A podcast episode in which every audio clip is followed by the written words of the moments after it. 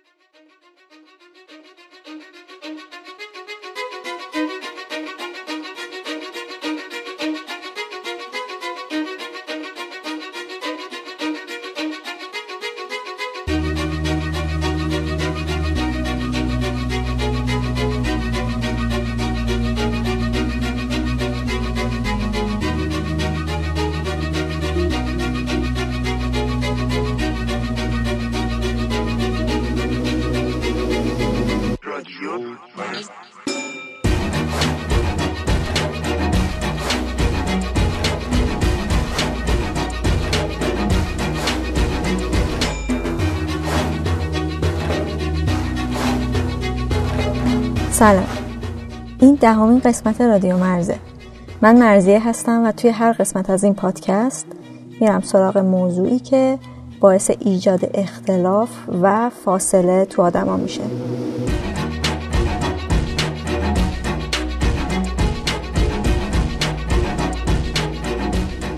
این قسمت از رادیو مرز درباره فاصله که آدم آزاد شده از زندان با خانواده اطرافیان و حتی خودش احساس می‌کنه.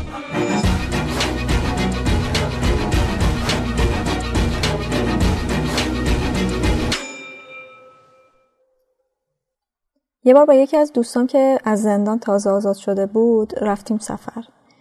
یادم توی اون سفر وقتی دوستم درباره خاطراتش از زندان حرف می‌زد مثلا چیزی تعریف می‌کرد که البته خب زندان طولانی چندین ساله هم رفته بود. چند نفر تو اون جمعی که باشون سفر می‌کردیم مدام بهش می‌گفتن که چقدر یاد زندان میافتی؟ اینقدر درباره زندان حرف نزن. و من اونجا به این فکر می‌کردم که این آدم چند سال گذشته رو توی زندان بوده. خاطرات اخیرش خاطرات سالهای گذشتهش همه مال زندانه. اگه نخواد از زندان حرف بزنه پس باید از چی بگه؟ همین اکراه آدما به شنیدن از زندان باعث میشه که اون آدم منزوی بشه و فاصله بیشتری از بقیه بگیره. من تو این قسمت رفتم سراغ آدمایی که به دلایل سیاسی و عقیدتی زندان رفتن. چون فکر می‌کنم تقریبا جامعه با اونا به نسبت زندانی های غیر سیاسی همدلتره و جنس این فاصله با جامعه در مورد زندانی سیاسی به هم شبیه. حدسم اینه که در مورد زندانی غیر سیاسی نوع این فاصله و اندازه این فاصله متفاوته و احتمالا جنس مشکلات هم فرق می‌کنه. و بعد شرایطی که یه زندانی سیاسی چه تو زمان بازداشت و زندان و چه بعد از اون داره با یه زندانی غیر سیاسی متفاوته. یعنی این دوتا با هم قابل مقایسه نیستن. پس این قسمت درباره فاصله که زندانی های سیاسی آزاد شده با اطرافیان احساس می‌کنن. ولی من قصد دارم این موضوع بخش دومی هم داشته باشه درباره زندانی های غیر سیاسی. بنابراین همینجا ازتون خواهش می‌کنم اگه خودتون این تجربه رو دارید یا کسی رو سراغ دارید که جرم غیر سیاسی داشته زندان طولانی کشیده و بعد آزاد شده و تلاش کرده به اجتماع برگرده و یه زندگی عادی داشته باشه.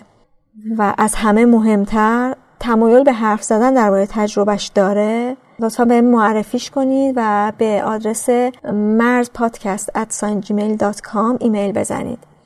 تا این قسمت یه بخش دومی هم داشته باشه که تکمیلش کنه. من واسه این قسمت فرم همیشگی رو پیاده نکردم که حرفای آدم ها رو لابلای هم بیارم. این تجربه ها رو از هم جدا کردم. یعنی شما کامل حرفای یه آدم رو میشنوید و بعد میریم سراغ نفر بعدی. دلیلش اینه که این تجربه ها و شرایط زندان و زندگی این آدم ها با هم خیلی تفاوت داشت و میشه گفت که هر کدوم منحصر به فرده و نمیشه کنار هم آوردشون. یه توضیح دیگه هم این که تو این قسمت چیزی درباره جرم آدما نمیگیم. هم به این دلیل که یه سرشون دوست نداشتن به جرمشون اشاره ای بشه. و همین که فکر می‌کنم دونستن اون جرم ممکنه قضاوتی به وجود بیاره و ناخواسته تو ذهنمون دستبندی درست کنه که خوشایندمون نیست. ولی خب شما ممکنه از خلال صحبت این آدم بفهمید که به چه دلیل زندان رفتن. اینو دیگه من مسئولیتش رو به عهده نمی‌گیرم. و ازتون خواهش می‌کنم که تو این پادکست به جرم نگاه حاشیه‌ای داشته باشید و اصل درک همین فاصله باشه. بریم سراغ اصل ماجرا.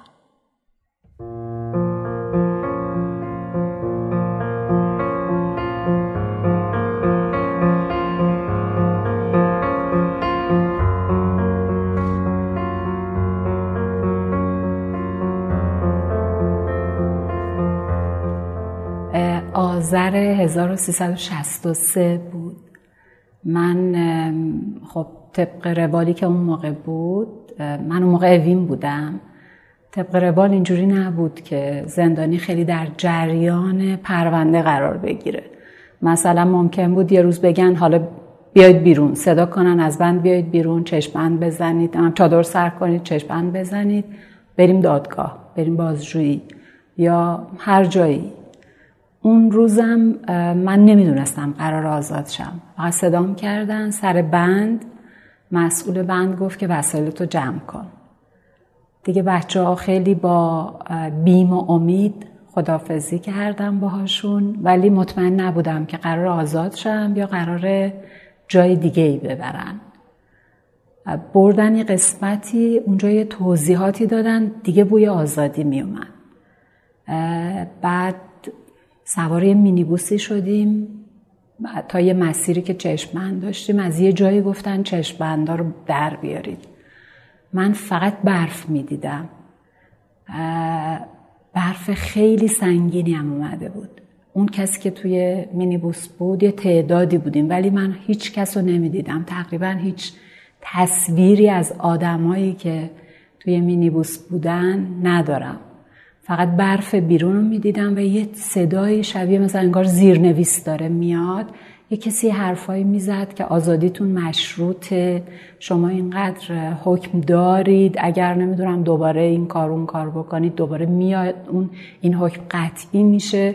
خیلی این توضیحات مثل عین زیرنویس بود. من تقریبا نمیفهمیدم چیزی ازشون. وقتی رسیدیم بیرون زندان من از مینیبوس پیاده شدم. یادمه که تا زانو تو برف رفتم. انقدر برف شدید بود. دیدم یه کمی دورتر یه پژو 504 ایستاده و چند نفر منتظرم هستن. بعد تازه تونستم تشخیص بدم. مامانم دخترم که اون موقع تقریبا دو سالش بود داییم و شوهر خالم. اومده بودن همشون دنبالم. من فقط دویدم طرفشون خیلی همه خوشحال بودن. مامان گریه می‌کرد. وقتی سوار شدم داییم به سرعت انگار مثلا خطر این که دور من برگردونن هست به سرعت دور زد. من سعی کردم دخترم رو بغل کنم ولی نمیومد بغلم رو جیغ می‌زد. من اصلا نمیفهمیدم چرا به خاطر اینکه ملاقات داشتیم. یعنی منو تو ملاقات دیده بود.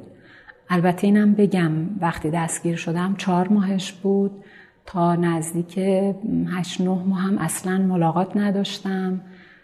تماس تلفنی هم نمی‌تونستم بگیرم. فقط منو از طریق اینکه عکسا رو تو خونه نشونش می‌دادن از اون طریق از طریق عکسا میشناخت. ملاقاتم با اکراه یعنی حاضر نبود بیاد. اجازه می‌دادن بچه ها بیان این بر شیشه ولی حاضر نبود بیاد. اونجا هم با گریه حاضر نبود بیاد بغلم. یه لحظه فقط مامان گفت که چادر تو بردار. این زویاست. بعد از 35 سال که از آزادیش میگذره هنوز خیلی خوب روز آزادیش رو با جزئیات یادشه. فهمیدم که چادر برای دخترم علامت زندانه. به خصوص چادر مشکی براش یعنی زندان. و ترس از اینی که فکر می‌کرد من یه چیزی من یه دیوا بستگی به زندان دارم. این حالا قرار مثلا اون بیاد اون تو. اون قرار از مادر بزرگش جدا بشه. چون مامانم و به عنوان مامان خودش میپذیرفت. حتی تا مدت ها منو به اسم کوچیک صدا می‌کرد. خیلی تلخ بود. اینکه حاضر نبود بغل کنه و من خودم نفهمیدم که چرا حاضر نیست بیاد طرفم مامانم متوجه شد و به خاطر یادآوری اون من در آوردن چادر رو بعد با اکراه اومد و با ترس و نگرانی اومد تو بغلم نشست. همش بغلش می‌کردم میبوسیدمش و بیشتر بو می‌کردم چون تصویرش رو می‌دیدم ولی همش می‌کردم گرما و بوی تنش رو از دست دادم. زویا سال 1362 وقتی یه بچه چهار ماهه داشته تو سن 24 سالگی دستگیر شده. تقریبا همزمان با شوهرش. یعنی تو فاصله کمی این بچه چهار ماهه از پدر و مادر جدا شده. زویا یه سال و نیم حبس کشید و آزاد شد و شوهرش بعد از 6 سال از زندان اومد بیرون.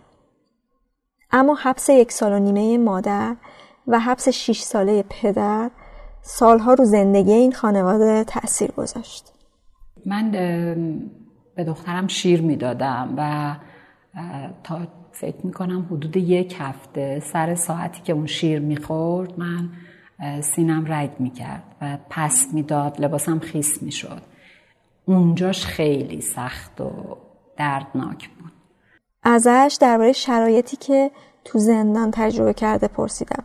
چون دقیقا این شرایطه که تاثیر می‌ذاره رو روزهای بعد از آزادی. نزدیک یک ماه و خورده ای همینجوری با چشم بند کنار راه رو بودم. بعد از من مطمئن نیستم یک ماه و خورده ای نزدیک به دو ماه شد ولی از دو ماه بیشتر نشد مطمئنا. بردن توی یه سلول بعد از نزدیک سه ماه بردن برای بازجویی. که تازه مطرح شد که حالا اتهامت اینه به این خاطر اومدی. حالا باید به این سوالا جواب بدی. این موارد رو مطرح کردن. تا حدود فکر می‌کنم نه ماه همون زندان بودم. اون زندان کمیته مشترک سابق بود که الان شده موزه عبرت. اونجا به کمی مدلش با اوین فرق می‌کرد. بعد از حدود فکر می‌کنم هفت ماه هشت ماه شد یه اجازه تلفن دادن که از یعنی خونه زنگ زدم بله کامل. خانواده هم کامل بیخبر بودن. یعنی هیچ اطلاعی نداشتم که ما کجا هستیم اساسا. شما از خونه بازداشت کردن؟ نه از محل کار. آمده بودن محل کار اونجا بازداشت کردن. خانواده به کلی بیخبر بودن. منم بیخبر بودم چون از محل کار بازداشت کردم. ناپدید شده بودید برای خانواده. بله برای خانواده ما ناپدید شدیم و برا من جنبه بدترش اون که پرسیدید که وقتی بچه داری من هر صدای نوزادی که می اومد چون توی بند نوزاد بود یعنی توی سلولای دیگه بچه کوچیک بود هر صدای نوزادی فکر می کردم بچه من آوردن و نمی‌خوان به هم بدن.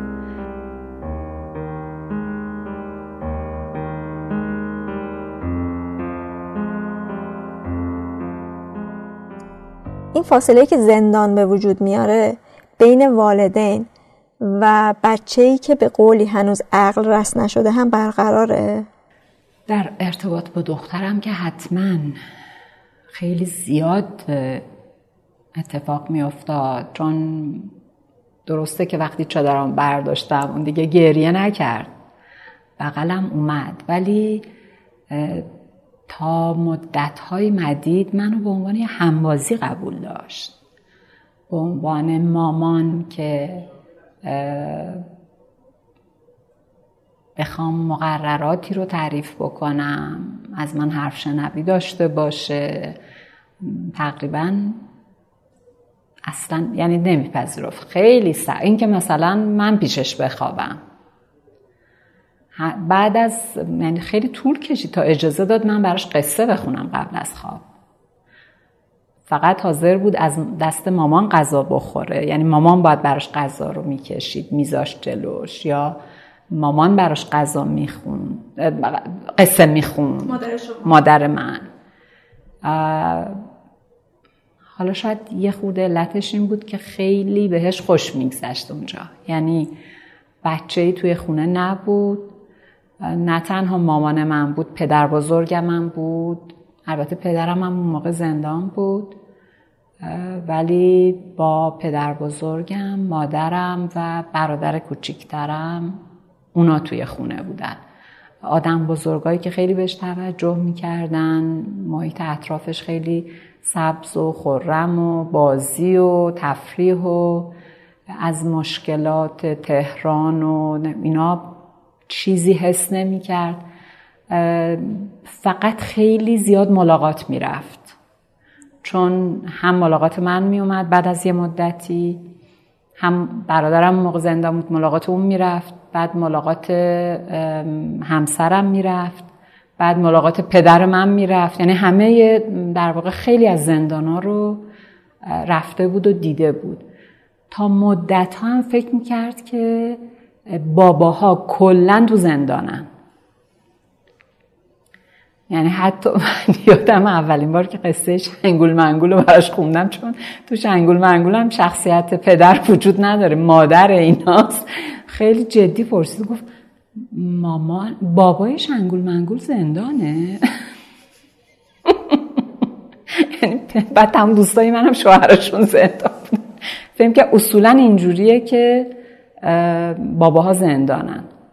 بعد پدرم شهرستان زندان بود به اونا بعد از فکر کنم یه دو سالی به اونا مرخصی می‌دادن که بیان خونه. دخترم عکس مثلا یه روز دو روز مرخصی به پدرم می‌دادن. دخترم عکسای باباشو که می‌دید مثلا خودش تو بغل باباش بود یا عکس عروسی ما رو که می‌دید می‌گفت بابا اومده بود مرخصی با تو عروسی کرد. بابا اومده بود مرخصی با من عکس گرفت. زویا تعریف کرد که همین دوری یه سال و نیمه باعث شد که نقش مادر بودن از طرف دخترش به تدریج بهش داده بشه شد. اول به عنوان همبازی پذیرفته شدم بعد به عنوان اینکه اجازه داشتم قصه بخونم بعد اجازه داشتم غذا مثلا آماده بکنم بعد مثلا تا مدت من اجازه نداشتم ببرمش توالت یعنی این مثل یه حریمی بود که مثل غریبه که اجازه نداره وارد بشه به من اجازه نمی‌داد این کارو بکنم. به تدریج یه امتیازاتی گرفتم. ولی تا حتی تا بزرگ سالیشونم تا بزرگ سالیشم این ارتباطی که مثلا من با مادرم داشتم. مثلا ما یه جوری رابطه والد فرزندی مثلا من به مامان و بابامو شما خطاب می‌کردم و فعل جمع دربارهشون به کار میبردم.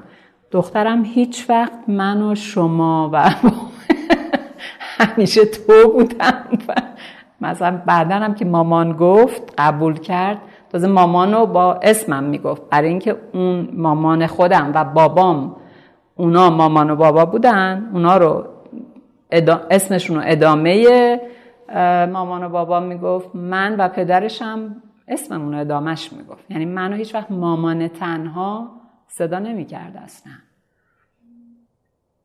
به هر حال یه مامانی که حالا خیلی هم از منزلت آنچنانی برخوردار نیست دیگه. حالا شاید من بعدا یاد گرفتم که خیلی هم حس نکنم بزرگترم و بخوام که دستور بدم گفتم که همسر زویا هم تقریبا همزمان با خودش زندانی شد و 6 سال بعد یعنی سال 1368 اومد بیرون.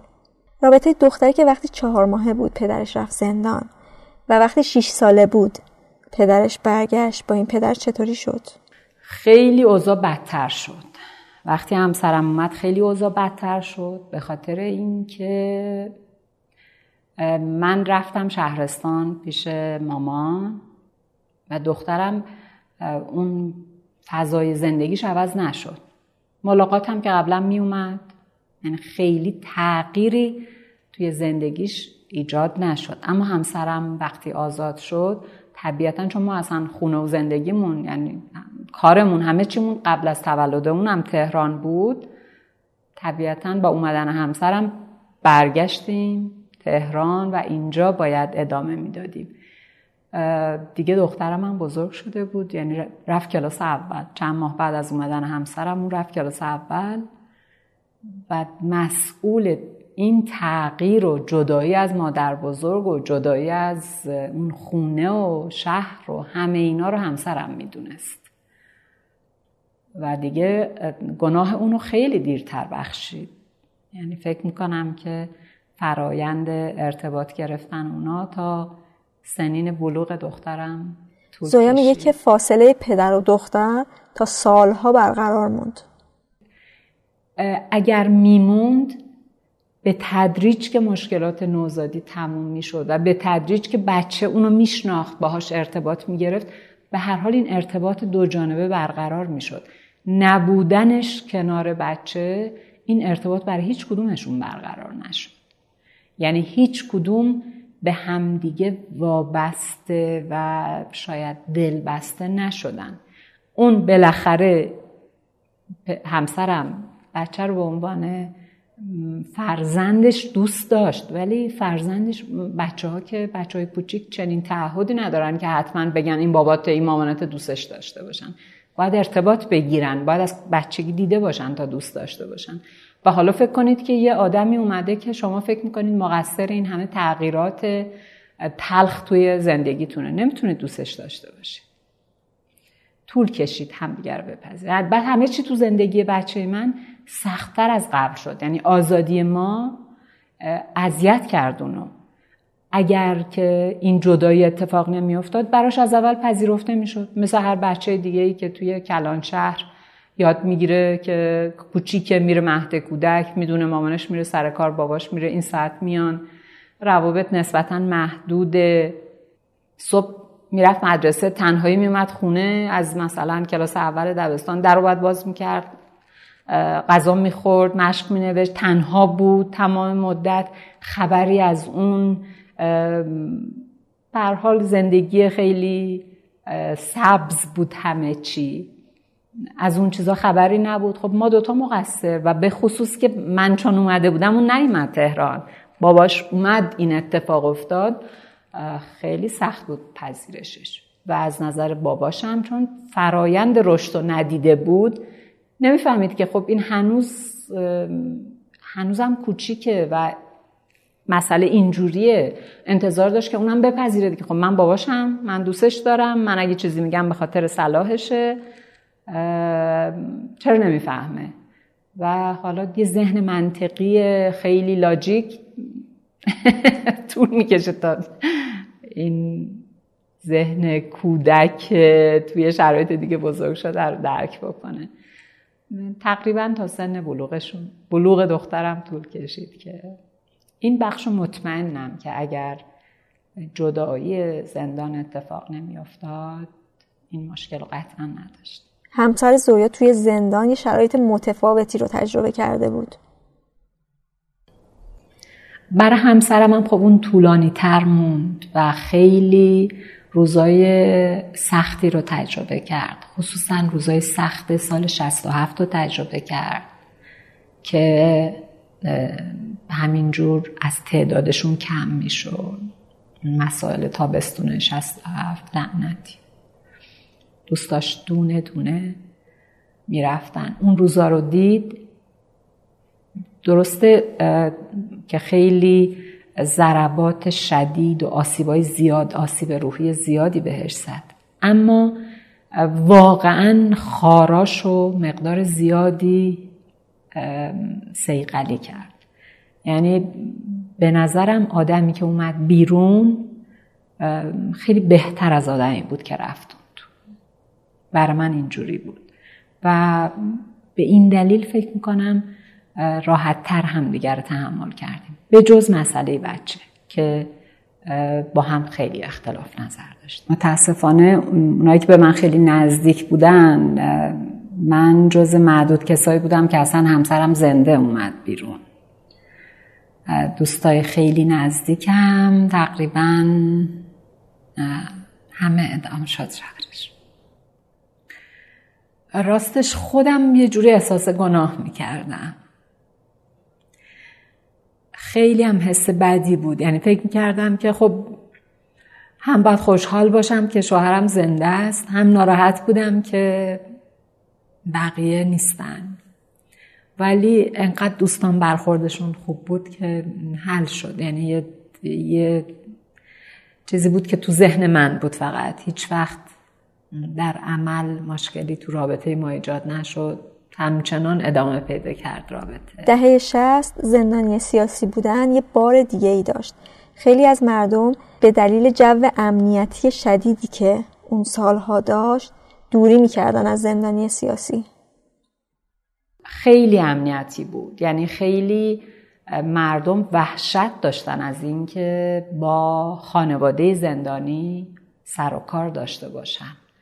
حتی حتی مثلا می‌دونم که همسایه های مادر شوهرم می‌دونستن که پسرش و عروسش زندانن.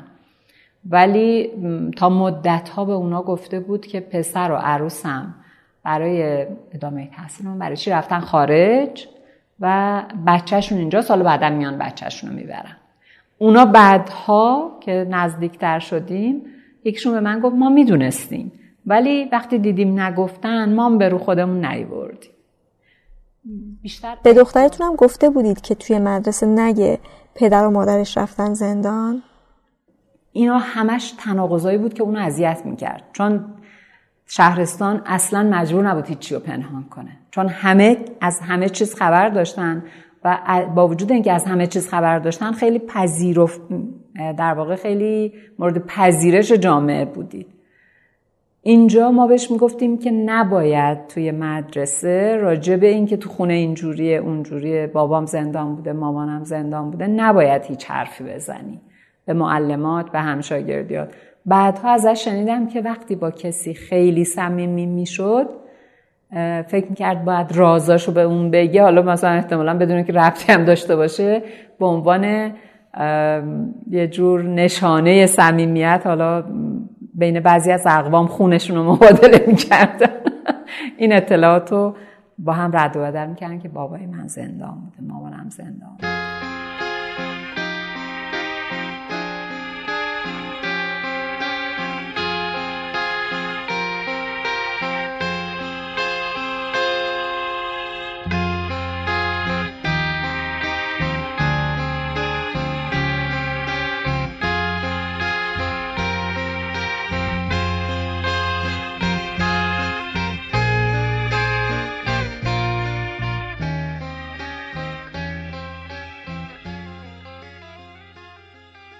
یه روز اول صبح وسط هفته رفتم سراغ مرزی و ابوالفضل. کجا؟ کارگاهشون که تقریبا میشه گفت خارج از تهرانه. جای دیگه و زمان دیگه نمی‌تونستیم قرار بذاریم. تو اون کارگاه پر سر صدا رفتیم توی یه اتاقی و در رو بستیم که سر صدا کمتر بشه. و فکر می‌کنم کمتر هم شد. اما خب از بین نرفت. و برای همین امیدوارم زیاد آزاردهنده نباشه. مرزی و ابوالفضل یک سال قبل از اینکه ابوالفضل دستگیر بشه ازدواج کرده بودن یه پسر چند ماهه داشتن که ابوالفضل سال 1361 دستگیر و زندانی شد و زندان تا سال 1366 طول کشید. مرزی تعریف کرد که تو این چند سال رابطش با شوهرش محدود شده به ملاقات هفته یک روب و پسرش تو این سالها به اموش می‌گفته بابا و اون رو به عنوان بابا میشناخته او قبول داشته.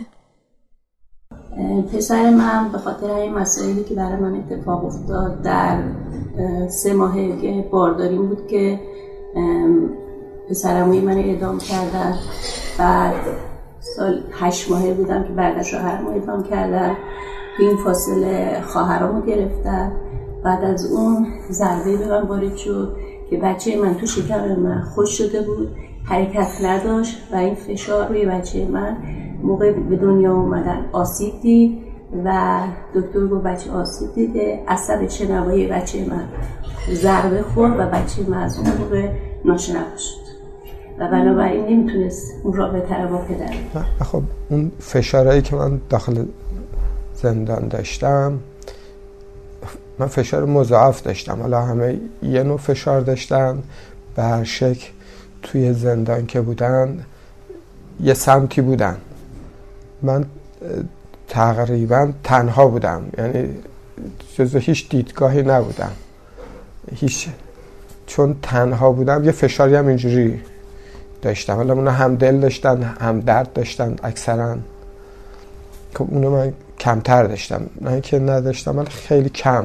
کسایی خیلی کمی بودن که می‌تونستم اونجا باشون ارتباط برقرار کنم. اینه که خب یه فشار هم اونجوری داشتم.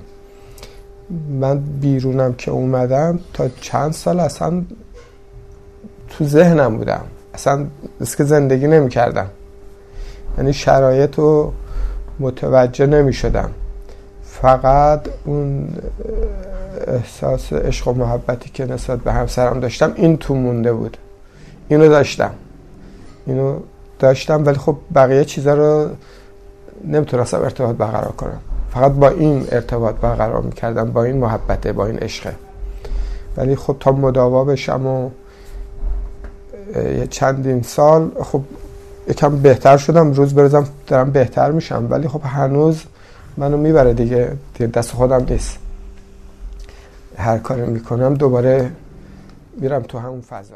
مرزیه تعریف کرد که شوهرش که از زندان آزاد شد به خاطر شرایطی که تو زندان تجربه کرده بود دیگه اون آدم سابق نبود. با شما درباره زندان حرفی می‌زد؟ اصلا. تا الانم که الانه وقتی که مثلا حرف نمیزن حرفی در این مورد شاید نزد و نمی‌زنه. ولی مثلا تلویزیون که نگاه می‌کنه پیامایی که میشنوه مطالبی که می‌خونه دوباره اونو می‌بره تو همون شرایطی که بود. دوباره حالش رو بد می‌کنه. دوباره یعنی در یک آن خوشحال در یک آن عصبی در یعنی دو چهره کاملا متفاوت داره. یعنی کوچکترین صحنه اونو به هم میریزه. آرامشش ازش گرفته شب راحت نمی‌تونه بخوابه. مثلا تلویزیون می‌بینه من می‌بینم رفت تو خودش. مطلب می‌خونه می‌بینم داغون شد. یعنی واقعا هر لحظه به همون حالت قبلش برمیگرده. یعنی همون آرامش رو به دست نیورده. زندگی طبیعیش هنوز نداره. یعنی می‌خواد با تمام توانش میکوشه که خودش مثلا واقعا عشق بده واقعا لذت ببره ولی نمی‌تونه. در یه آن می‌بینی دو چهره خودش نشون میده. صحنه می‌بینه یاد اونجا می‌کنه مثلا من می‌بینم خودش رفته گریه می‌کنه. مثلا میگم خب چی شده؟ هیچی. مثلا حالتاشو می‌فهمم که کاملا دوباره برگشته به شرایط قبل این چیزی که همسرم گفت یه پروسه ایه بله اوایل تا چند سال اولش این شدتی که ایشون میگه داشت. ما به مرور این کمرنگ شد تا الان. نه که الان هم نباشه. یه رگه هایی از اون چیزایی که میگه هنوز تو وجودم هست. ولی به نظر خودم خیلی راه زیادی اومدم و خیلی کمرنگ شده. اگر اینکه دوباره مثل همین جلسه یه صحبت بشه من با قول رو فیلم یاد هندوستان بکنم. در غیر صورت نه استقبالم نکردم. یکی دو ساله سه ساله یکم راحت تر اگه یه وقت یه جایی باشه حرفی باشه مطرح می‌کنم. جدیدن اگه قبلا نه اصلا اینو دوست نداشتم کسی بدونه. اصلا نه که دوست نداشتم. اذیت می شدم نه اینکه اون من می‌دیدم من این مسئله رو به هر کی میگم نگاهش به من عوض میشه. نگاه بهتری نسبت به من پیدا می‌کنه. ولی من اون نگاه رو نمی‌خواستم به خاطر اون یادآوری که میشه خودم اذیت می‌کرد. بین این دوتا وزنه اذیت شدن خودم چربشش بیشتر بود. اینه که اصلا کلا مطرح نمی‌کردم. گفتم اون نگاه رو نمی‌خوام که به من داشته باشم همچنان شرم عصبی بود خشم داشت. و اگه بچه من کوچکترین حرکتی مثلا صدای بلندی داشتن جیغ میکشیدن حرف مثلا چیزی می‌شد عصبی می‌شد و تمام اون خشمی که اونجا توش بود می‌خواست روی اون بچه پیاده بکنه. بنابراین نمی‌تونستن اون ارتباط لازم رو با بچه من داشته باشه و من سعی می‌کردم تمام اون چیز رو بچه به سمت خودم باشه به سمت پدر نمی‌تونست بره پدر فقط به من عشق می‌داد. اون همش منو در مثلا فکر من بود. همش حال من درک می‌کرد. ولی با بچه من هیچ ارتباطی نمی‌تونست. بعد از گذشته بیشتر از سی سال یعنی ابوالفضل هنوز درباره زندان با کسی صحبت نکرده؟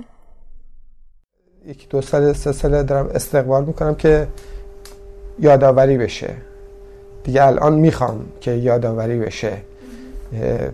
بگردم ببینم کجاش مشکل داشته. خب من می‌بینم کسای دیگر رو به این شدت من مسئله رو باش درگیر نیستن. به نسبت من خیلی سریع بعد یه چند سال زندگی عادی برگشتم. ولی من هنوز ببینم باش مشکل دارم. دنبال علتاشم روی این دارم کار می‌کنم. شما هیچ وقت روانکاو رفتین؟ خیر. فکر می‌کنید که فایده ای نداره؟ فکر می‌کردم که نتونن این درک کنن. اون سواد اون تخصصش رو نداشته باشن. اگر یکی معرفی می‌شد به من اطمینان حاصل می‌کردم که این توانایی داره و من شاید این کارو می‌کردم. ولی اساسا یه آدم روانشناس توانا حالا من نمی‌دونم شاید ذهنیت همچون کسی کسایی باشن حتما هم هستن ولی نه. روانشناسی جایی نرفتم دارو مصرف می‌کردم دارو چند سال اول بعد با پزشک. ولی روانکاوی و روان درمانی بعد از زندان یه بچه دیگه هم به خانواده اضافه شد که دختر بود. یعنی من فکر می‌کنم یک زنی که پا تو این مسائل می‌ذاره. البته من که تو این شاید نبودم. من به قول همیشه کنار بودم ولی خودم وسط و گود افتادم. ولی به نظر من کسی نباید بچه دار بشه. چون بچه هامونم خیلی ضربه می‌خورن. من دخترم به دنیا اومد واقعا احساس می‌کنم اصلا اون لقمه ای که شوهرم تو اوین خورده تو وجودش دخترمه. سر تا پا استرابه سر تا پا وحشته. یعنی اصلا نمی‌دونی چی می‌خوام. اصلا من اینقدر تو زندگی خودم آروم با این رفتار می‌کنم هر کاری می‌کنم. ولی می‌بینم مثلا اون دختر من دختر من نیست. از همون روز اول. مثلا روزی که به دنیا آمده فقط مثلا هر کی صحبت گفت میگم حقتون من می‌گیرم. من تلاشمو می‌کنم من این کارو می‌کنم و واقعا این کارو داشت می‌کرد. الانم که الانه همون استراب تو وجود اون بچه هست. من نمی‌دونم چجوری این ژن منتقل میشه چه اتفاقی میفته ولی به نظر من با بچه توی مسیر رفتن اشتباهه. چون به هر حال بچه ها آسیب می‌بینه. باید خیلی پذیرش بچه ها بالا باشه. بتونن پدرشون رو درک کنن بفهمن. خب این زمان می‌بره بینشون فاصله میفته تا اینا بزرگ بشن بفهمن. همونا آسیب دیده هم پدر آسیب دیده. از مرزیه پرسیدم قبل از اینکه شوهرش آزاد شه این شرایط رو پیش بینی می‌کرد؟ خب اونجا مادران صحبت می‌کردن بچه هاشون که می‌دیدم مثلا هر دفعه می اومدم یکی می‌گفت روانی شده یکی میگفتش که خودکشی کرده یکی می‌گفت جو برام کاملا دیگه می‌دونستم اونجا چه خبر و چی داره به سر اینا میاد. بعد موقعی هم که اومد مثلا من می‌دیدم من می‌رفتم سر کار دیگه میومدم میدم یه گوشه اتاق نشسته رو خودش پتو کشیده وحشت داشت میترسید میلرزید. شبا مثل چی همینطوری بالا پایی میپرید می‌گفت دارم میمیرم دارم تموم می‌کنم دارم تموم می‌کنم منو برسون منو برسون. الان این احساس هم اینه که من الان راحت می‌تونم با این زندانی که تعریف می‌کنم راحت زندانی بکشم. یعنی بعضی موقع حتی خسته میشم از شرایط موجود دوست دارم اینجوری بشه برم زندان. یعنی برم راه احساس می‌کنم راحت میشم. یعنی این فشارها از روم برده. اینجا فشاره. فکر می‌کنم الان فشار اینجاست. اگر برم زندان اون فشار از روم برداشته میشه راحت میشم.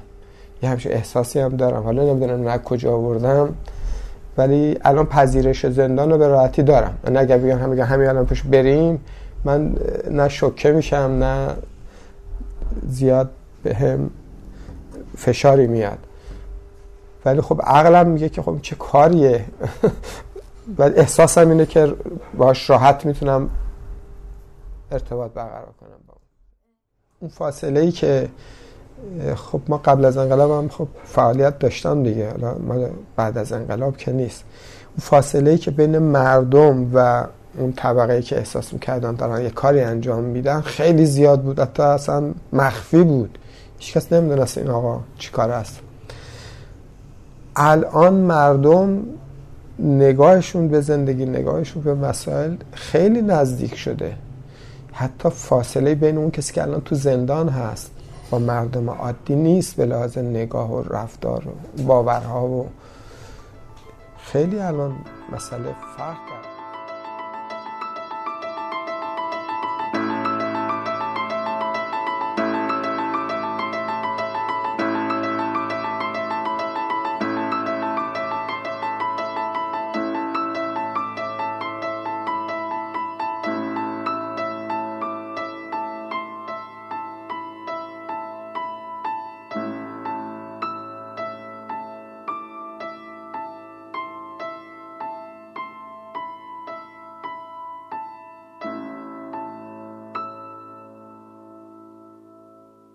هم زویا هم ابوالفضل زندانی های دهه 60 بودن. و شرایط زندانی دهه 60 به طور کلی خیلی با دهه های بعد قابل مقایسه نیست. البته با تاکید بر این مسئله که همه زندانی ها در هر دهه شرایط یکسانی نداشتن. بعضیا در هر دهه‌ای که زندانی شدن یه جهنم واقعی رو از سر گذروندن. بیایم دهه 80 سال 1387 فریبا تو این سال دستگیر و زندانی شد. اول حکم 20 ساله گرفت. بعد یه قانونی اومد که اگه برای دو یا چند جرم محکوم شده باشی فقط سنگین ترینش اجرا میشه. فریبا دو تا حکم ده ساله داشت. بنابراین ده سال زندانش طول کشید و سال 1397 آزاد شد. وقتی رفت تو دخترش ترانه 13 ساله بود. وقتی اومد بیرون ترانه 23 سالش شده بود. ازدواج کرده بود. بچه هم داشت. به فریبا 8 سال هم اجازه ندادن بیاد مرخصی. بنابراین رابطش با خانوادش و با ترانه محدود شده بود به ملاقات های هفتگی 20 دقیقه نیم ساعته. کلا که فضای ملاقات به نظر من خیلی فضای غیر واقعیه بخاطر اینکه اولا ما یه تایم محدود احتمالا بین 20 دقیقه تا نیم ساعت اگه اشتباه نکنم بود. ثانیا این زمانه باید بین سه چهار نفر اعضای خانواده تقسیم می‌شد. یه زمانی بود که می‌رسیم ما انقدر وقت داریم و باید تون حرفامون رو بزنیم در حالی که خب مثلا وقتی که در روزمره تو خونه با همیم ممکنه یه کمی به سکوت بگذره یه موقعی که احتیاج به صحبت باشه با هم حرف بزنیم. یعنی مجبور نیستیم توی یک تایم خاصی حتما با هم در مورد موضوعی صحبت کنیم و وقتمون رو تقسیم بکنیم با یه کسای دیگه.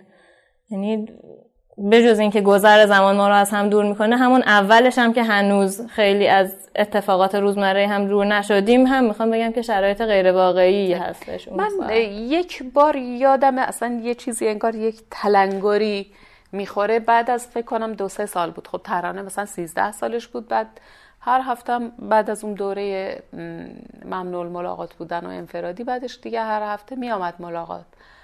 من لحن صحبتم توی ملاقات با ترانه مال اون زمان بود. یعنی کسی که ابتدای نوجوانی هنوز کودک محسوب میشه. بعد دو سه سال گذشته بود من با همون لحن با ترانه حرف می‌زدم و ترانه هیچ وقت نمی‌گفت مامان چرا اینطوری با من حرف می‌زنی؟ مثلا من بزرگ شدم. بعد یه بار همطوری که خودم نشسته بودم با خودم گفتم ترانه که الان مثلا فرض کنید 16 سالش بزرگه چرا من اینطوری باش حرف می‌زنم؟ یادمه که تو اولی بعد این که یک لحظه به ذهنم اومد توی ملاقات بهش گفتم شروع کردم عذرخواهی گفتم ترانه چون من واقعا وقتی که این سه سال مثلا حالا این 20 دقیقه 20 دقیقه ها رو به هم بچسبونی مثلا نهایتش بشه یه ماه. حالا یه موقعی محاسبه هم کرده بودم که چقدر میشه. و من فکر می‌کنم همینقدر تو بزرگ شدی. اگر با تو با این لحن حرف می‌زنم باید منو ببخشی. واقعا من هنوز تصویری یا درکی ندارم. چون همطور که ترانه گفت واقعا توی اون چند دقیقه ملاقات اولا آدم یک شدت هیجان خیلی بالاست. و از اولی که میره حالا من نمی‌دونم خانواده ها همین حس رو دارن یا نه ولی زندانی همش نگران ساعت ها اینا هم خیلی یا نداشتیم یا خیلی عادت نداشتیم نگاه کنیم. همش دغدغه اینه که الان وقت تموم بشه. بنابراین حتی اون 20 دقیقه هم آدم استفاده بهینه ازش نمی‌کنه. با یک نوع هیجانی میگذره که نمی‌تونیم منیجش بکنیم. بنابراین واقعا ملاقات فقط این بود که همدیگه رو ببینیم. قیافه ها چه شکلی شده. اینکه حرفی بزنی که بتونی طرف رو بشناسی. در حد اینکه تو خوبی چطوری؟ مثلا کجاها رفتین؟ کیا رو دیدین؟ در همین حد میگذشت. بنابراین من واقعا نمی‌تونستم بفهمم خب آره ترانه باش حرف بزنم که بزرگ شده افکارش چیه. ولی با خودم که فکر کردم یه بار یک دفعه دیدم آره یه فاصله رفته و من اصلا به این موضوع فکر نکردم. دیگه بعد از اون تلاش کردم که یه کمی با ترانه بزرگونه رفتار کنم. سالای نوجوانی سالای حساسیه آدم تو شدیدترین حالات خودشه. فکر کن یک دفعه مادرت رو هم ازت بگیرن. چی بیشترین چیزی که شاید نگرانش بودم در مورد ترانه یعنی گاهی که فکر می‌کردم اذیت می‌شدم این بود که ترانه احساس تنهایی کنه. یعنی دلم نمی‌خواست ترانه احساس کنه که تنهاست. و بنابراین مثلا وقتی که ما به این خونه اومدیم یه مدت بعدش همسایه طبقه پایینمون اومد. من خیلی برای همین موضوع خیلی داغا میخوندم. و جالب اینجاست که همسایه طبقه پایینمون یه خانومیه که مثل من اسمش فریباست بعد درست همسن منه. متولد 1341 و فوق العاده با محبت. من یادم یه بار به ترانه ترانه داشت خاطراتش رو می‌گفت که مثلا من رفته بودم پیش ایشون با هم یه ده مهمون داشت و با هم داشتیم ظرف میشستیم. بعد بهش گفتم بهش احساس مادری داری؟ گفت آره.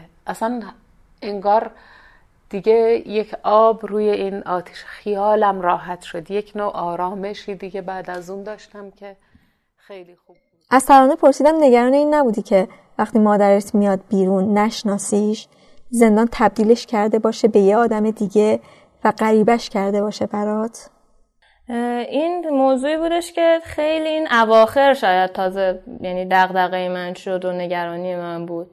یعنی تا سالهای اولیه که اصلا ما هیچ تصوری از این نداشتیم که مامان حالا کی قرار آزاد بشه که بخوایم بعد به جزئیات این که حالا وقتی آزاد شد روابطمون چجوری میشه فکر بکنیم. یعنی می‌دونستیم که حالا حالا ها خبری نیست و حتی خیلی قرار بود حکم طولانی تر باشه و بعد طی یه قوانینی این حکم در واقع نصف شد و بعد از ده سال آزاد شدن. ولی مثلا یک سال آخر خیلی ذهنم درگیر این موضوع بود که این روابط چجوری شکل می‌گیره. مخصوصا که من توی این فاصله ازدواج کردم و دیگه دختر اون خونه هم نبودم که حالا قرار باشه که یعنی مرتب هم دیگر رو ببینیم و دور بودم. حالا این روابط باز از دور باید ساخته می‌شد. هر وقت که مامان برمیگشت.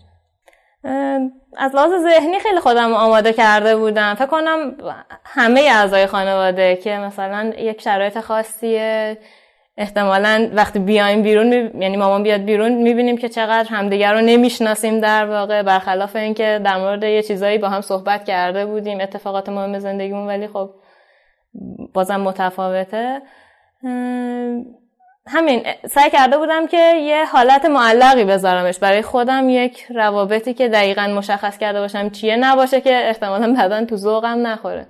ولی خب تصوری هم ندارم که اگر مامان بود این ده سال و من الان توی این موقعیت بودم روابطم چجوری بود و حالا این چقدر اختلاف داره باهاش. قطعا من فکر کنم غریبه شدن ترانه برای فریبا هم یه دغدغه‌ای بوده.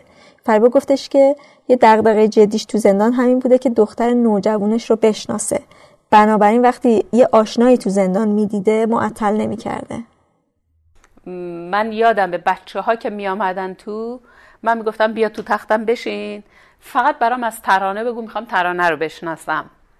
یک مقدار از دریچه چشم اونها ترانه رو میشناختم. اونها مثلا می‌گفتن این خصوصیت رو داره اینطوری اونطوری. یا مثلا یه خاطراتی رو ازش نقل می‌کردن. مثلا می‌گفتن ترانه مثلا با بچه های مدرسه ایش میگه که اینا چقدر بچن و من می‌دیدم آره ترانه خیلی بزرگتر از سنشه. یا مثلا اونا راجع به دقدقه هاش و فعالیت هاش و افکارش و اینا می‌گفتن. شاید این کمک کرد. از فریبا پرسیدم نگرانی های زندان این بیرون هم ادامه پیدا کرد؟ یعنی این فاصله ای که زندان به وجود میاره بعد از آزادی همچنان برقراره؟ مثلا من وقتی می‌رفتم زندان خب یه دختر 13 ساله تو خونه داشتم. سبک زندگی سبک یه مادری بود که یه بچه تو خونه داره رفت و آمد دوستاش درس مدرسه نوع غذایی که باید بپزی. اون دخترم هم اگرچه ازدواج کرده بود ولی نزدیک بود و تازه ازدواج کرده بود مرتب میامد خونه ای که پر بود. بعد ولی ده سال نبودم. وقتی که هم که آزاد شدم اومدم یه خونه دو نفری. اصلا سبک غذا درست کردن جمعیت کم شده. دیگه بچه مدرسه ای نداری. اصلا نوع زندگی به کلی عوض شده. من کاملا بنابراین یه مشکل اساسی این بود که زندگی معمولا وقتی آدم بیرونه یا ممکن اصلا همش هم داخل باشه. اصلا مهم نیست که کجا باشی. یک امتدادی داره. یعنی مثلا در فاصله دو سال سه سال فکر می‌کنی تو داری زندگی خودته که داری همونو زندگی می‌کنی. ولی وقتی یه همچین فاصله بشه کاملا انگار تو داری دو تا زندگی متفاوت رو می‌کنی. کاملا قطع میشه. یعنی تو زندگی کردی رفتی زندان اون یک فاصله وقتی میای ادامه زندگی قبلیت نیست. برای من اینطوری بود. احساس می‌کنم یه زندگی دیگه است که حالا من باید اونو زندگی کنم. اینجور که معلومه این متوقف شدن زمان تو زندان وقتی میای بیرون تاثیرش رو تو کل زندگیت نشون میده. من یه چیز دیگه هم که خیلی خیلی یادم برام تکان دهنده بود. من توی زندان که بودم آره ما مثلا 20 سال حکم داشتیم. انتهایی نداشت. ولی زندانی که همیشه امیدواره یعنی همیشه فکر خب ممکنه هر روز آزاد بشم. انتظار نداشتم ولی امیدوار بودم.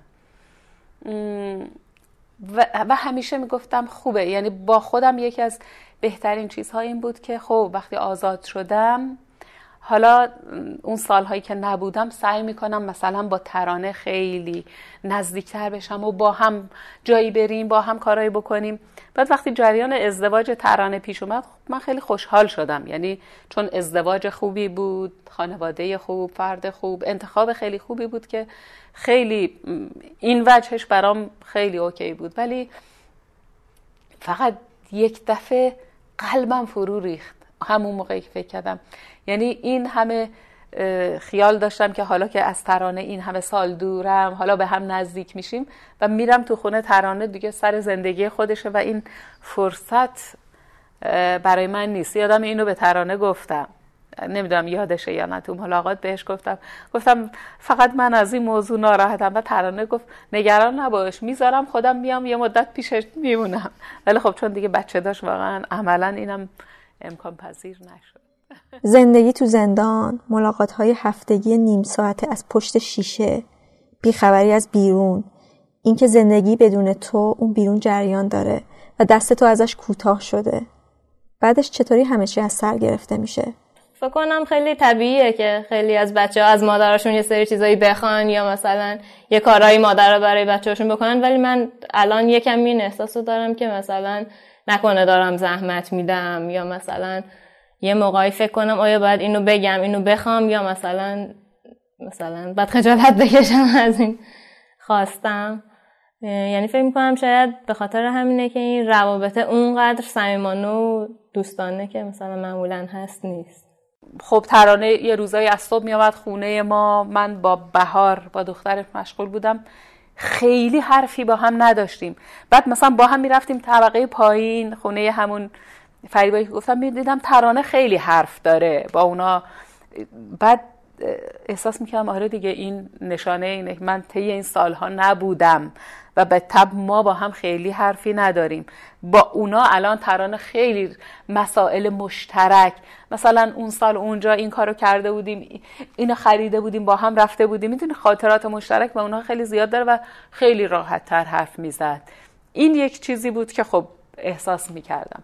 در این حد شاید بیشترین فاصله که احساس می‌کردم اینه که ما خیلی با هم خاطری مشترکی که بخوایم باهاش حرف بزنیم. معمولا آدم ها اینطوریه دیگه از خاطرات مشترکشون حرف فریبا غیر از ترانه دو تا بچه بزرگتر از ترانه هم داشت که ازدواج و اون موقع مهاجرت کرده بودن.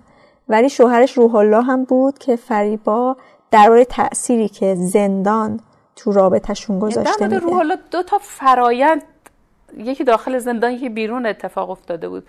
توی زندان آدم با یک جمعیتی زندگی می‌کنه که صرفا یک سری با یک سری قواعدی میشه اون زندگی رو تحمل کرد که تداخل پیدا نکنه منافع یا احتیاجات افراد با هم دیگه. یعنی باید تو یک فضای محدود باشی بیشترین کاراتو تو تختت بکنی بری تو محیط عمومی. ممکنه یه نفر دیگه اونجا بخواد یه کاری بکنه. تو صدایی تولید بکنی درگیری هایی پیش میاد دیگه. هر وقت مثلا یک یادم یه عده اهل تلویزیون بودن نمی‌تونستن هر وقت دلشون بخواد ببینن. خیلی مجبوری تو زندان هی خودتو جمع بکنی کوچیک بکنی کوچیک بکنی. مثلا گرمت سردت باید بیشتر خودتو کوچیک بکنی. همه هیچی دست خودت نیست. توی زندگی عادی هم وقتی چند نفر با هم زندگی می‌کنن خب به طب اینطوری نه به شدت زندان که مثلا سی چل نفر افرادی اون هم با سنین مختلف با مقتضیات مختلف به اون شدت نیست. ولی یک کمی آدم به هر حال در تعامل با دیگران خودش رو جمع جور می‌کنه. ولی مثلا ده سال فرض کنید حالا به خصوص بعد از اینکه ترانه ازدواج کرد روحلا تنها زندگی کرده بود تو خونه. همه چی بر مبنای سلیقه اون تنظیم شده بود. صد... تلویزیون کی روشن بشه صدای تلویزیون چیزای جزئی. مثلا فلان وسیله خونه کجا قرار بگیره. همه چی بر مبنای اون چیزی که و در واقع مثل این میمونه که یک نفری اون طرف هی خودش رو جمع بکنه و کوچیک کنه یک نفری اینجا چون تنهاست و محیط با خودش هی خودش رو باز بکنه و پهن بکنه. بعد حالا این دوتا می‌خوان کنار هم زندگی بکنن. خب خیلی سخت بود یعنی طول کشید تا اینکه واقعا من فکر کنم خیلی روح الله کنار اومد. من سعی کردم هر دوتامون خیلی تلاش کردیم و البته ما سابقه زندگی مثلا سی ساله قبل داشتیم و همدیگه رو خیلی خوب میشناختیم و هر دومون بالغ بودیم به این موضوع. من برای همین خیلی هایی که یه سال دو سال ازدواج کردن و بعد مدت طولانی زندان زندانن و بعد میان نمی‌تونن با هم زندگی بکنن می‌فهمم چه اتفاقی میفته یعنی برای اینکه اونها اصلا قبل از اینکه بتونن همدیگر رو بشناسن جدا شده بودن و حالا خیلی سختره. برای من سختترین قسمتش این قسمت بود و مطمئنم در روح الله هم همینطور.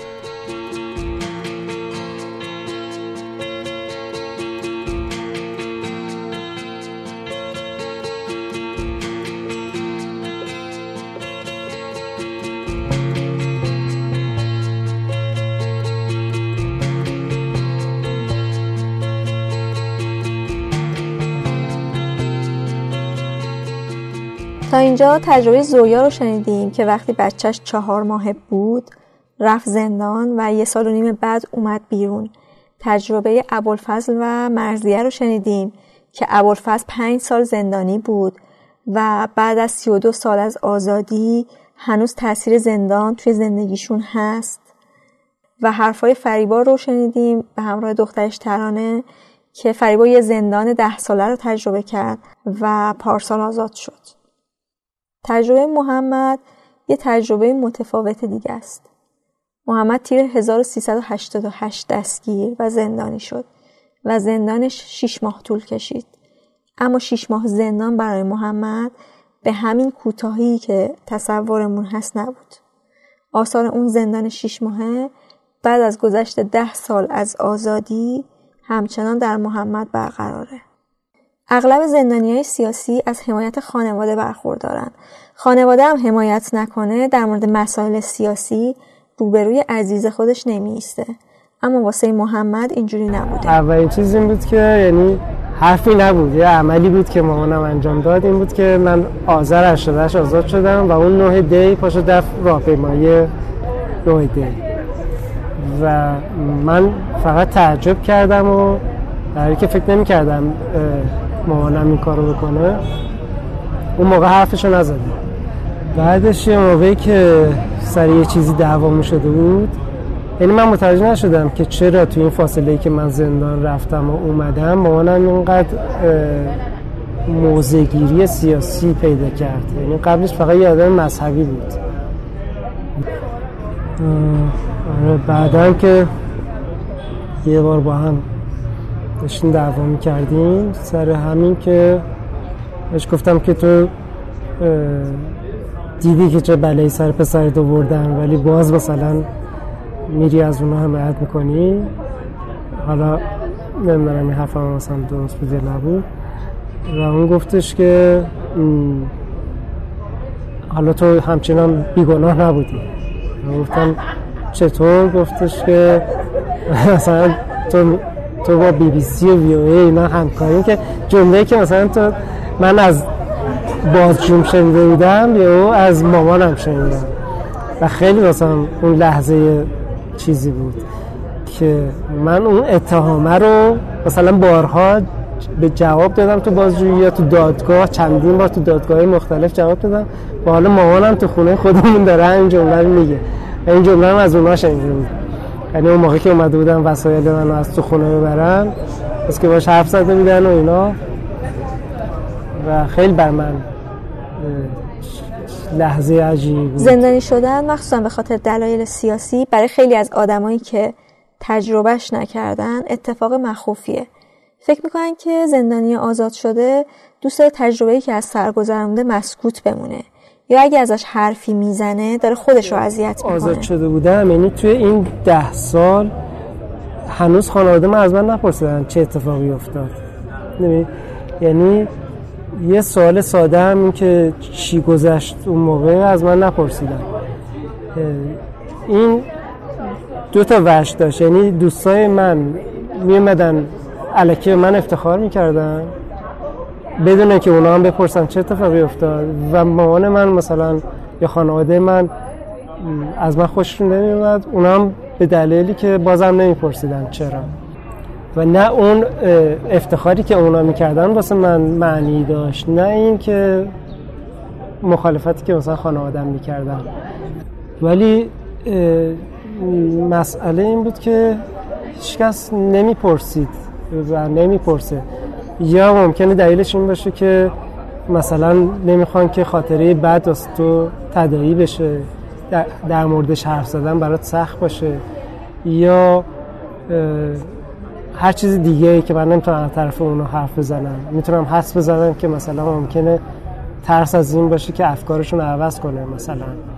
از هر دو طرف ها فرق نمی‌کنه. ولی شاید هم فکر می‌کنن که می‌دونن.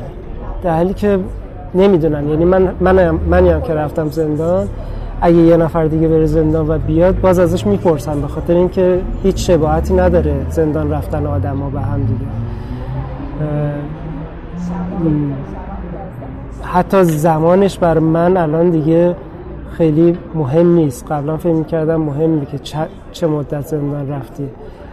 ولی مثلا یه چون برای من زندان کوچیک شده و خلاصه شده به تجربه تحقیر بیشتر توی اون دورانی که شکنجه بود و بازجویی بود اون اون دیگه اصلا زمان نداشت. یعنی تو می‌تونستی تو یه ساعت تو یه جمله با تو یه کاری بکنن که اون روزهایی که توی بند عمومی گذشت واسه من بهترین روزان بود. به خاطر اینکه روزهای بعد از شکنجه بود و رها شدن بود. یعنی اگه بخوام بگم بهترین خاطراتم مثلا خاطراتی بود که توی حیات زندان میشستم و هیچ کس بهم کاری نداشت. و این چیزی نیست که حالا نمی‌دونم واقعا با حرف زدن در موردش بعدا آدم می‌تونه این تجربه رو منتقل کنه یا باعث تفاهم بشه. ولی فکر می‌کنم هیچی ندونستنم ازش واقعا آدم ها رو خیلی از هم دور می‌کنه. حرف زدن درباره زندان برای بقیه که تجربه ای ازش نداشتن فقط حرف زدن نیست. وقتی داری خاطراتتو میگی آدما فکر می‌کنن که نباید همون واکنشی رو نشون بدن که به یه خاطره معمولی نشون میدن. این سختی که به تو گذشته باید تو واکنش اونا هم مشهود باشه. باید بهت نشون بدن که حتی شنیدنش دردناکه. و خب شاید این چیزی نیست که تو دوست داشته باشی هر وقت از زندان میگی ببینی. مثلا ناراحت می‌شدن و اینا. و این واکنش انقدر شدید بود که من ترجمه میدم ادامه ندم اون حرفو. یا انگار که من می‌خواستم که اونا واسه من دل بسوزونن. در حالی که من نمی‌خواستم من فقط می‌خواستم که بگم چه اتفاقی افتادی در همین به نظرم یعنی هیچ وقت نشد که من درست اونجوری که باید مثلا مثل اینکه تو بری یه گزارش یه چیزی به یه پلیسی بدی. هیچ احساساتی در کار نیست. تو فقط داری اطلاعات میدی و اون داره اطلاعات می‌گیره. شاید من یه همچین چیزی می‌خواستم. که یه نفر در جریان باشه که چه اتفاقی افتاد. محمد یه موقعی تصمیم گرفت که حالا که نمی‌تونه رو در رو برای آدم رو تعریف کنه تجربهش رو یه جایی بنویسه که بقیه دسترسی داشته باشن و بیان بخونن. ولی اینم کمکی نکرد و دیگه نوشتن رو ادامه نداد. نوشتنش خیلی طول می‌کشه. چون خیلی زمان انگار که متراکم شده بود و اتفاقایی که درون و بیرون میافتاد واسه من خیلی زیاد بود. و از طرفی هم واکنش هایی که از اطراف می‌گرفتن انقدر همدردی چیز بود. ترحم. برای ترحم می‌کردن آره. اصلا دوست نداشتم. یعنی واقعا دوست داشتم که مثلا این نوشته های نوشته های نویسنده شیلیایی باشه به دست تو رسیده باشه که داری می‌خونی. انقدر مستقیم نری اون آدم رو پیدا کنی بگی مثلا اشکال نداره. بذار یکم بگذره. یعنی همونطور که واسه من سالها گذشته بود که داشتم می نوشتم دوست داشتم اون آدم هم واکنششون بذارن یکم پخته تر بشه بعد به من منتقلش بکنن. ولی معمولا واکنش خیلی آنی بود و خیلی آزاردهنده بود واسه من و من ترجیح دادم که دیگه ادامهش ندم.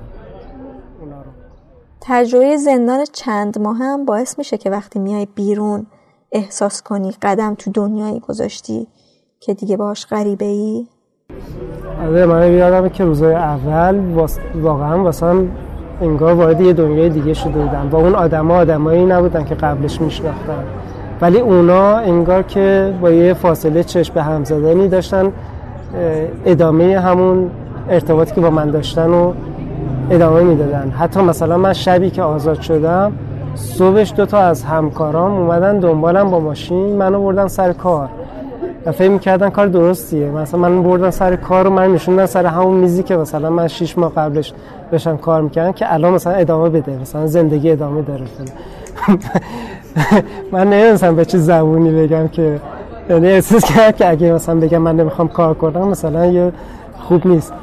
بعد منم هم یعنی قشنگ من شبش که آزاد شدم صبحش رفتم سر کار کارم رو شروع کردم. و خیلی اتفاق بدی بود. چون فکر کردم که بقیه انگار نمی‌فهمن. یعنی چی من برگردم سر کار؟ من هر روز نفهمیدم چی شده. محمد وقتی دستگیر شده یه دوست دختری داشته که دلبستش بوده و یه چیزایی در مورد اون هم تعریف کرد. اون که یکم قضیهش هم پیچیده بود به خاطر اینکه همین مامانم تو دوره که من تازه افتاده بودم زندان و مثلا خبرهای بدی میشنید از پرونده من رفته بود یه جوری تلفن دوست دخترم پیدا کرده بود و بهش زنگ زده بود که آره گفته بود که تو این حالا حالا بیرون نمیاد تو خودت علاف این نکن. و اون بنده خدا هم یه ساده مثلا یه مدت عزاداریشو کرده بود و بعدم بیخیال من شده بود که مثلا من چند ماه بعدش تونستم زنگ بزنم. گفتش که حالا نمی‌دونم از ترسش بود یا هر چی. پشت تلفن گفتش که من با یکی دیگر که خیلی حال منو بد کرد توی زندان. آره از تو زندان بهش زنگ زدم. گفتم گفتش که فکر کنم میترسید پشت تلفن یا هر چی. گفتش که من با یکی دیگه هم و من خیلی اون موقع حالم بد شد. یادم دوست دخترم بود که مثلا چهار سال باش بوده بعد بعد که اومدم بیرون بعد ها توی یکی از این ملاقاتم با مامانم مامانم گفتش که من این کار کردم. من حرفی از دوست دخترم نظر اون خودش گفتش که تو با فلانی دوست بودی. نه گفتم که آره. گفت من بهش زنگ زدم اینجوری. بعد بعد که آزاد شدم مثلا اون بعد از یه مدتی اومد گفتش که من چیز شد و بیا با هم باشیم و اینا. و منم احتیاج داشتم که باش باشم. ولی نمی‌شد. یعنی همون روزای اول فهمیدم که ما دیگه نمی‌تونیم با هم ارتباطی داشته باشیم. و خیلی هم زور زدم من. و اونم خیلی تلاش کرد که ارتباط رو حفظ کنیم ارتباطی که خیلی ریشه داشت. چندین سال با هم دوست بودیم. من اغلب ساکت بودم وقتی که میدیدمش و اون در مورد همون چیزایی حرف می‌زد که قبلا ما با هم حرف می‌زدیم. ولی من دیگه اون حرفا رو دوست نداشتم بزنم. و از طرف ناراحت می‌شد. فکر کردم ناراحتش می‌کنم اگه بخوام در مورد تجربیاتم حرف بزنم. در همین اغلب ساکت بودم و این اونم آزار می‌داد. در همین هی ارتباطمون کم رنگتر و گنگتر می‌شد. تا جایی که دیدیم که دیگه واقعا وقتی کنار همین هیچ کاری نمی‌تونیم هیچ حرفی نمی‌تونیم با هم بزنیم. و کم کم این ارتباطمون کم شد و یه جایی به هم گفتیم که نسکه نمی‌تونیم دیگه با هم. تو زندان تو بند عمومی اینجور که میگن هم رفاقت ها شدیدتره هم دشمنی ها اگه رفاقتی با کسی به هم بزنی فکر می‌کنی برای ابد ادامه داره. ولی وقتی میای بیرون می‌بینی که این احساس رو تو شرایطی که کاملا ایزوله بودی یه مدتی بعد از زندان من با همون بچههایی که اونجا میشناختم که همه مثل خودم بودن خیلی هم گمنام بودن همشون دوازده سیزده نفر بودیم که ما همه دوره هم جمع شدیم هر چند وقت یه بار. و احساس می‌کردیم که این جمع شدنه. شاید مثلا راه حل این باشه که ما از جامعه مثلا این عدم ارتباطی که با جامعه داریم می‌تونیم اینجوری جبرانش بکنیم. و دیدیم که عجیب بود که برعکس شد. یعنی واقعا این جمعه هرچی جلوتر می‌رفت بودن توش دردناکتر می‌شد. و ما کم کم اصلا پاشیدیم به خاطر اینکه تک تکمون مش... مشکلاتمون هی از وقتی که آزاد شده بودیم داشت بیشتر می‌شد.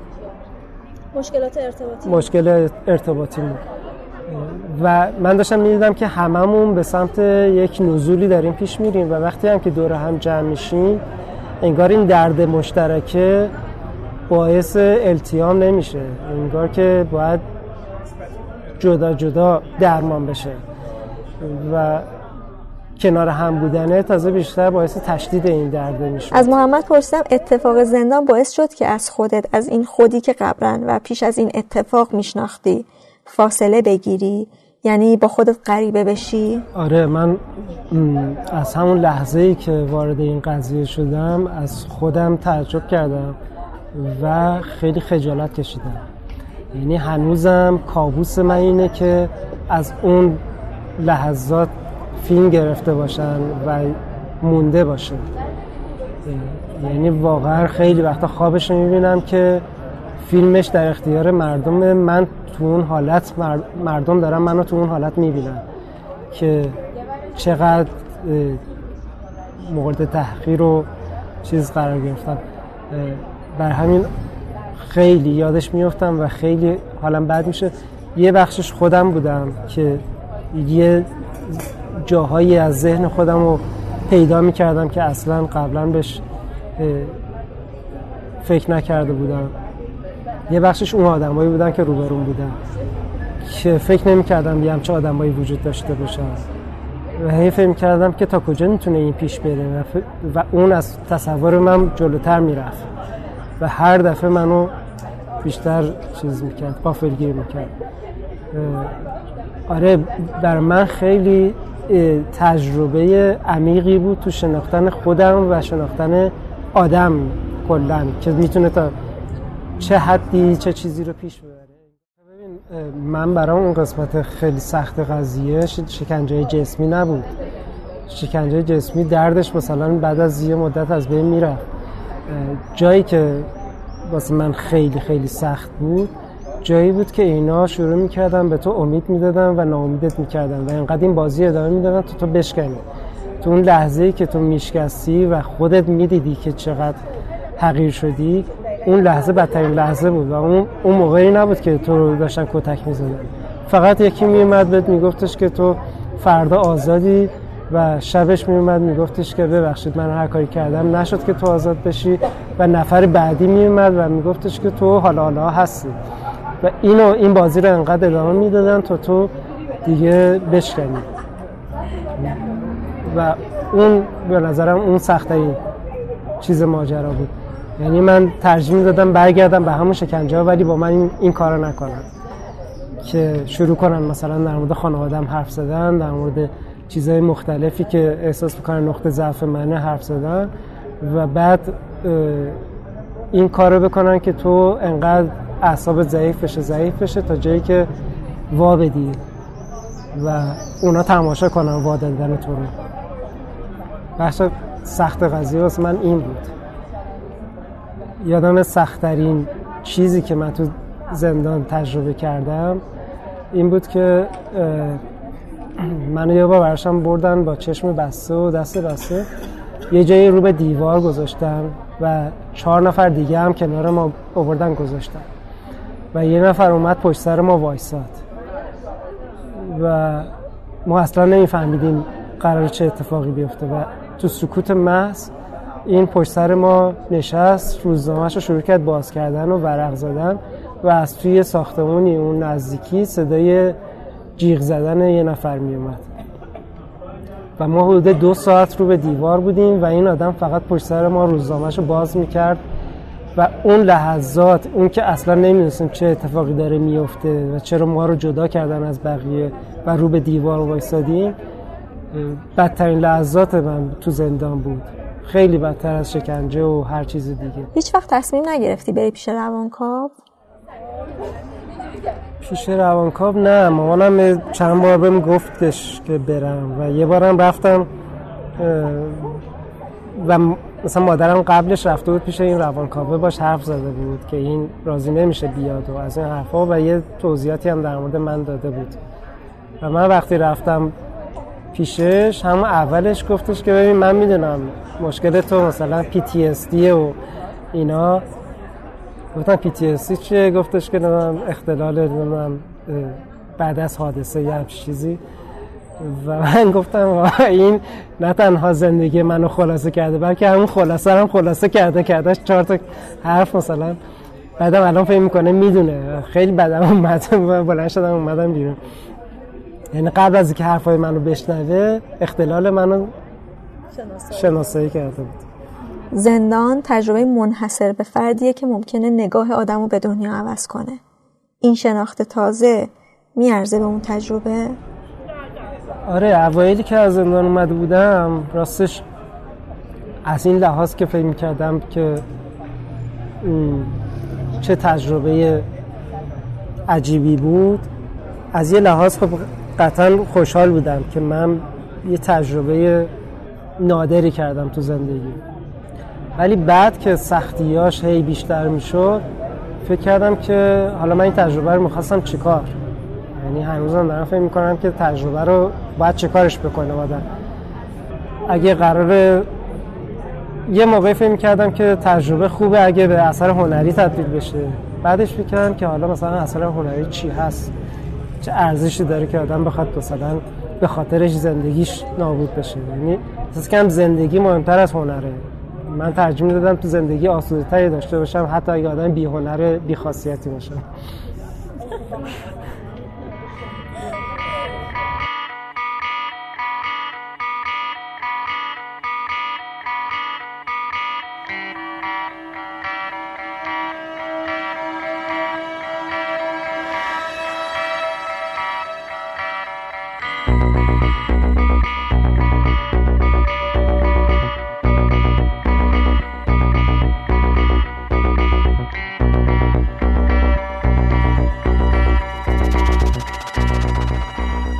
آخرین نفری که باهاش صحبت کردم بهار است. بهاره سال 1388 دستگیر شد. تو سن 27 سالگی و در حالی که یه سال و نیم تقریبا از ازدواجش میگذشت. هفت سال زندانش طول کشید و سال 1395 آزاد شد. فریبا اگه یادتون باشه درباره این توضیح داد که زمان تو زندان متوقف میشه و وقتی میای بیرون می‌فهمی که چه مشکلاتی رو به وجود میاره بهاره هم از یه زاویه دیگه این اتفاق رو تعریف کرد.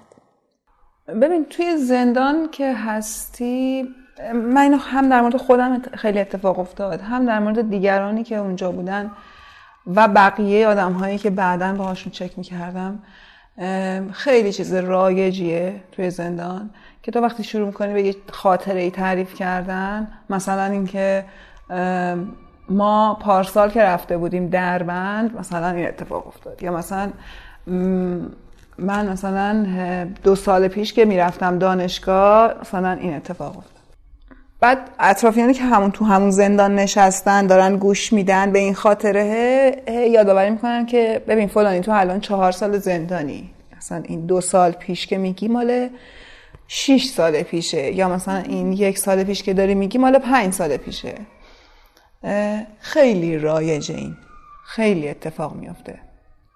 مگر اینکه تو هوشیار باشی هی به خودت یادآوری کنی. در لحظه که داری خاطره هر میگی بگی آهان مثلا من چهار سال اینجام یک سالم اون طرف مثلا میشه اینقدر. می‌خوام بگم که این که میگن زمان متوقف میشه برای زندانی دقیقا این اتفاق میافته. زمانه یه جایی تو یه, یه پازی انگار زدی رو اون زندگی بیرون رو اون فضا اون دنیای بیرون یه پازی خورده.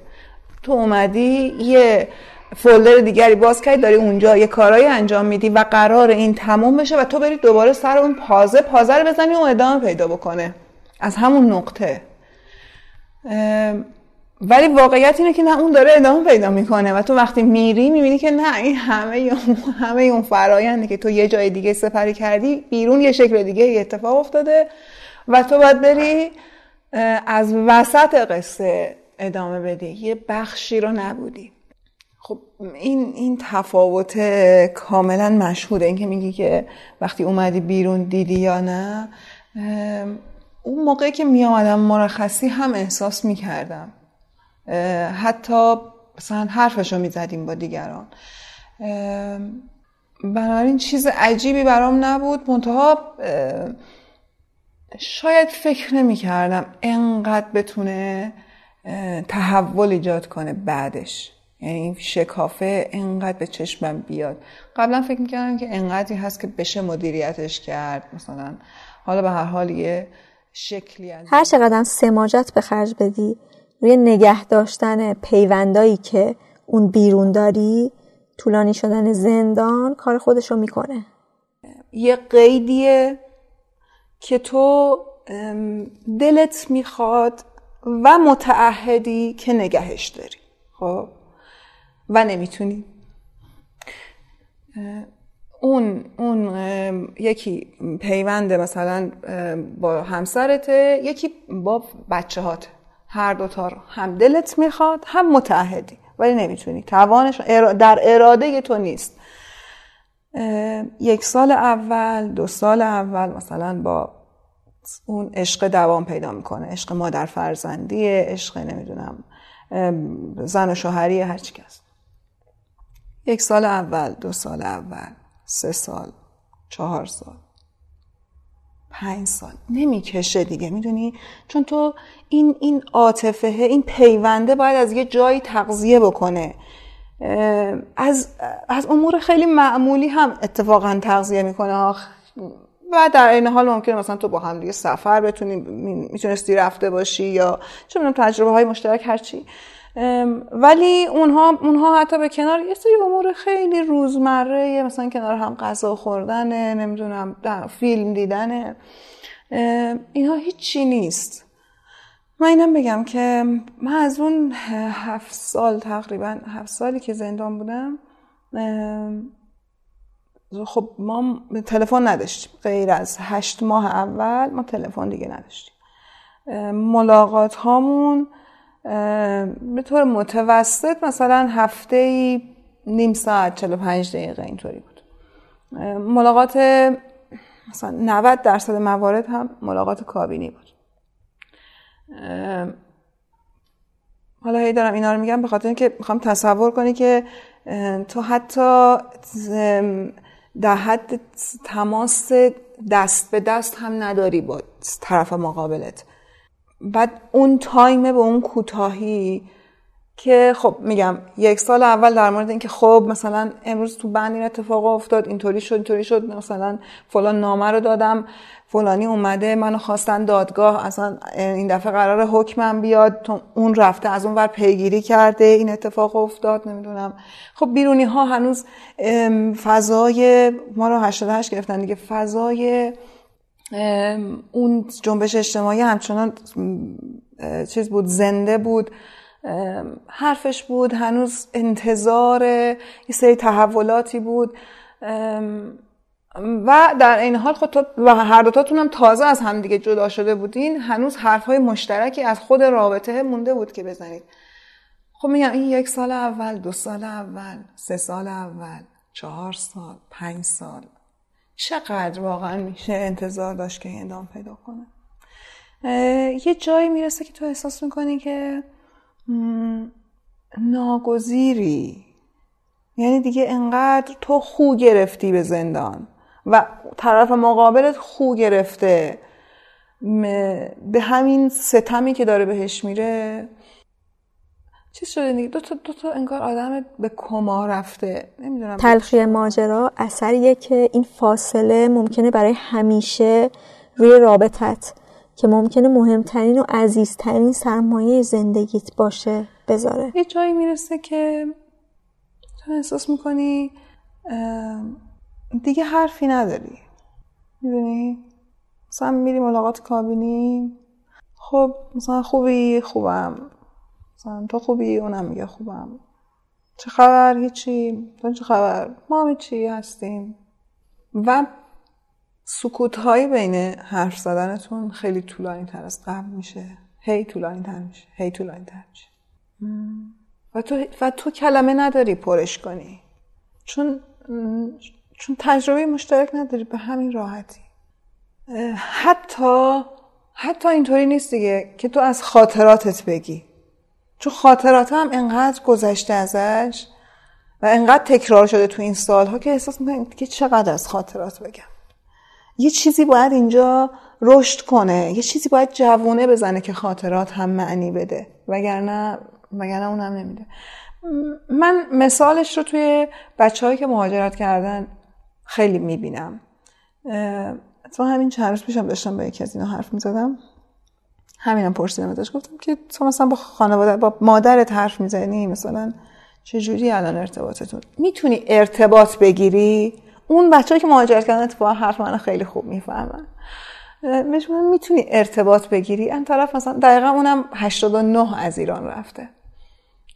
میگفتش که دیگه اونا که در جریان زندگی من نیستن. در حد حال احوال اینا نهایتا پنج دقیقه می‌تونیم حرف بزنیم. نه زبان فارسی یادشون رفته نه تو حبسن هیچ کدوم. هر کدوم دارن زندگی می‌کنن. فقط دو تا دنیای متفاوت. و از جریان روزمره زندگی همدیگه با خبر نیستن. به همین راحتی و حرفها ته می‌کشه. هیچی نمی من یادم دقیقا می‌تونم بگم یک سال یک سال و نیم حتی دو سال آخر یک سال آخر خیلی شدید. ما واقعا حرفامون ته کشته بود. دو هفته آخری که دیگه تموم شد من اومدم بیرون و خیلی چیزم شد اتفاقی هم شد که تموم شد ماجرا. دو هفته آخر داشتن تلفن های بند ما رو باز می‌کردن. چون گفتم مثلا ما سال 89 تا 95 که من اونجا بودم تلفنمون قطع بود. این دو هفته آخر داشتن تلفن ها رو مثلا به هر کس می‌گفتن مثلا تو دو هفته یه بار مثلا تماس پنج دقیقه ای داری. یا مثلا تو چه می‌دونم یه هفته یه بار مثلا یه تماس دو تا تماس مثلا فرض کن دو دقیقه ای داری. داشتن یواش یواش داشتن یه کارایی می‌کردن که باز بشه. من من از یه طرف خوشحال بودم. خب بالاخره باز بشه. باز بشه این اتفاق بیفته. از یه طرف گفتم که مثلا حالا ما مثلا نیم ساعت 45 دقیقه در هفته همدیگر می‌بینیم. پنج دقیقه هم مثلا وسط هفته بذارم ما چی بهش بگم. حیف می‌کنم چی بگم؟ پشت تلفن چی بگم خوبه؟ و تو اینکه انقدر فکر کنی که مثلا با چه شریک زندگی مثلا قرار شریک شریکی دیگه به هر حال تو همه این بالا پایینا. چی باید بگی پنج دقیقه که پر بشه؟ یه بخشش اینه که یه بخش خیلی معمولیش اینه که تو تو تجربه مشترک نداری برای اینکه به اشتراک بذاری. یه بخش اونو میشه راحت تر ترمیم کرد. یه مسئله دیگه اینه که تو به شکلی و طرف مقابلت بیشتر از تو خو گرفتن به تنهایی. و شکستن این جداره زخیم این تنهایی خیلی دشواره. اصلا به این راحتی نیست. شاید حتی نشه. یه دیوار نامرئی ولی زخیمی از این تنهایی طرف باید دور خودش پیچیده باشه تا دوام بیاره اصلا. این تعداد سالهای پشت سر هم رو. کسی جای منو نگرفته بود. مگر تنهایی. تنهایی جای منو گرفته و این, این چیزی نیست که من نمی‌تونم با انگشت نشون بدم بگم منظورم اینه.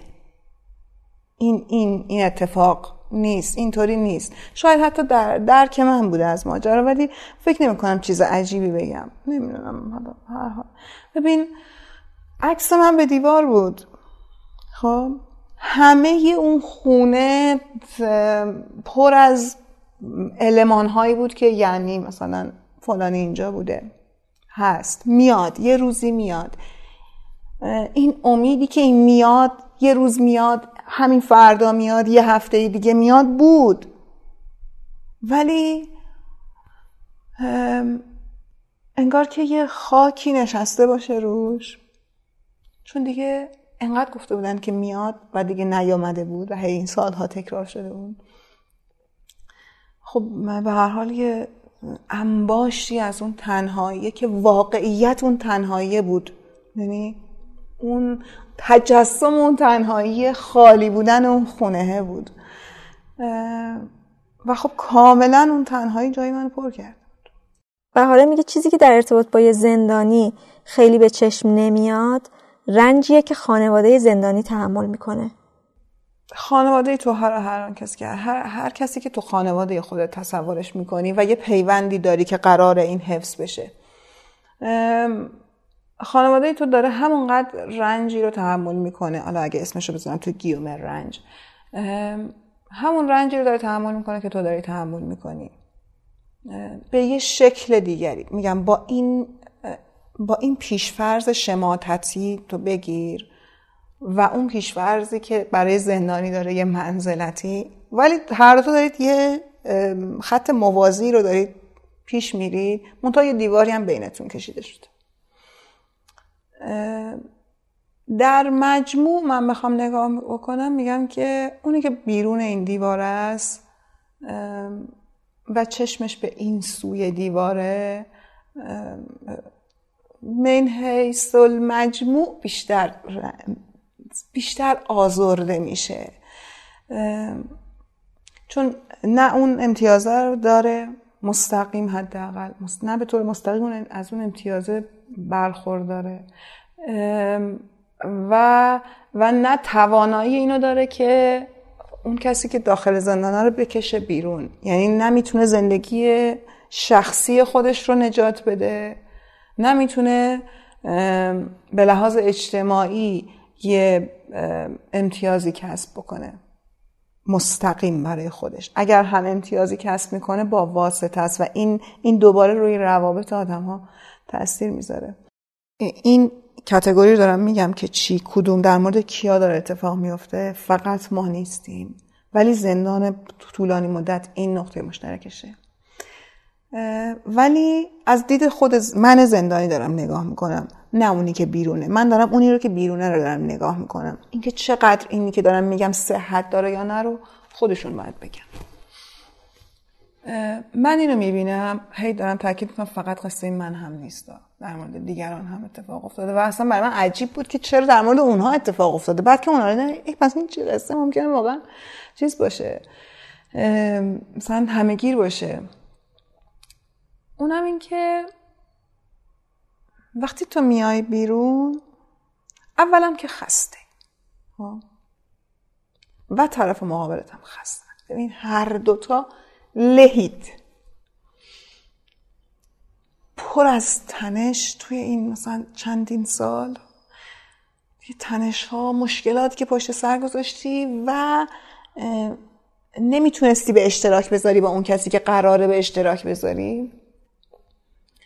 حالا به هر حال یه سریاش رفع رجوع شده به هر حال الان رسیدی اینجا و دیگه تمومی دیگه لو پاور شدی دیگه.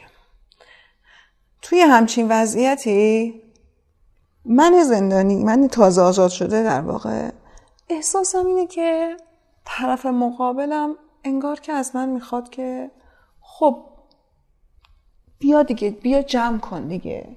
این اینه که تو کردی دیگه. این الان این وضعیتی که تو درست کردی. بیا جمع یه اصلا مشهود نیست یه خشم پنهان. خیلی پنهان. نسبت به کسی که اینقدر باعث آزار تو شده و تو دوستش داری و تو دلبستشی و قرار بوده یه کارهایی رو با هم انجام بدیم ولی تو ول کردی رفتی و همه یه بار زندگی رو انداختی رو دوش این. حالا تو اومدی خب جمع کن دیگه.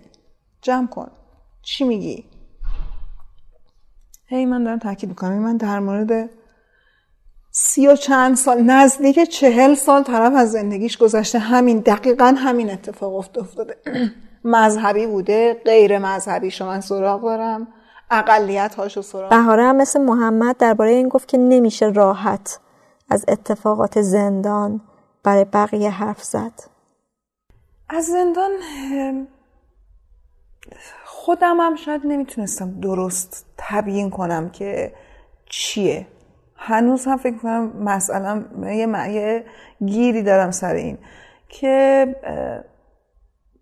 نه دلم می‌خواد اینقدر فضای فجیعی مثلا فکر کنم می‌دونی تصور آدم ها اینه که ما اونجا چه می‌دونم نون خشک سق می‌زنیم و مثلا نوبتی شلاق می‌خوریم. که خب این نیست. و وقت وقتی هم که شروع می‌کنی حرف زدن که مثلا میگی نه آقا ما مثلا غذا میپختیم. حالا حتی من در مورد بنده خودم دارم میگم. ما مثلا از فلان سال به این طرف دیگه می‌تونستیم غذا هم بپزیم. یا مثلا ما از فلان سال به این طرف مثلا فضامون یه جوری بود که توی مناسبت های بازی می‌کردیم دست جمعی نمی‌دونم فلان کارو می‌کردیم یه خوشی های شادی هایی داشتیم. بعد اون وقت یه دفعه تصور بیرونی ها مثلا خیلی واژگون می‌شد که اه اینقدر خوش میگذشته. مشکل ندارم بگم خوش میگذشته ولی اینم همه همه ماجرا نیست. یه فرسودگی داره زندان که تو با این واجه های معمولی نمی‌تونی ترسیمش بکنی. احتمالا باید یه روایت بلندتری رو بگی تا طرف مقابلت بتونه تجسم کنه که داری در مورد چی حرف می‌زنی. بنابراین وقتی تعریف می‌کنی مثلا کوتاه تعریف می‌کنی یه چیز کوچیکی مقطعی تعریف می‌کنی خب به یکی از این دو حالت دیگه. یا فکر می‌کنن داری از یه خاطره خیلی ترسناکی حرف می‌زنی که بهتره تو رو متوقف کنن یا احساس می‌کنن که خب هیچ نسبتی به اون خاطر برقرار نمی‌کنن که همونطوری که من با خاطراتی که اونها دارن با همدیگه مثلا ده نفر نشستن با همدیگه یه سری خاطراتی رو مرور می‌کنن. من ارتباط برقرار نمی‌کنم. احساس می‌کنم که خب اینا الان چی میگن. زمان می‌بره تا من بفهمم. اونها هم متقابلا ولی خودشون اکثریتا من مثلا باید بکشم کنار. اینطوری میشه فاصله ای که مثلا یه زندانی دهه شست به خاطر شرایط ویژه‌ای که اون سالها برقرار بوده با یه زندانی دهه 80 و 90 احساس می‌کنه. هم در نوع خودش شنیدنیه. و بهاره میگفتش که درباره این فاصله با کسی که زندانی دهه 60 بوده مفصل صحبت کرده.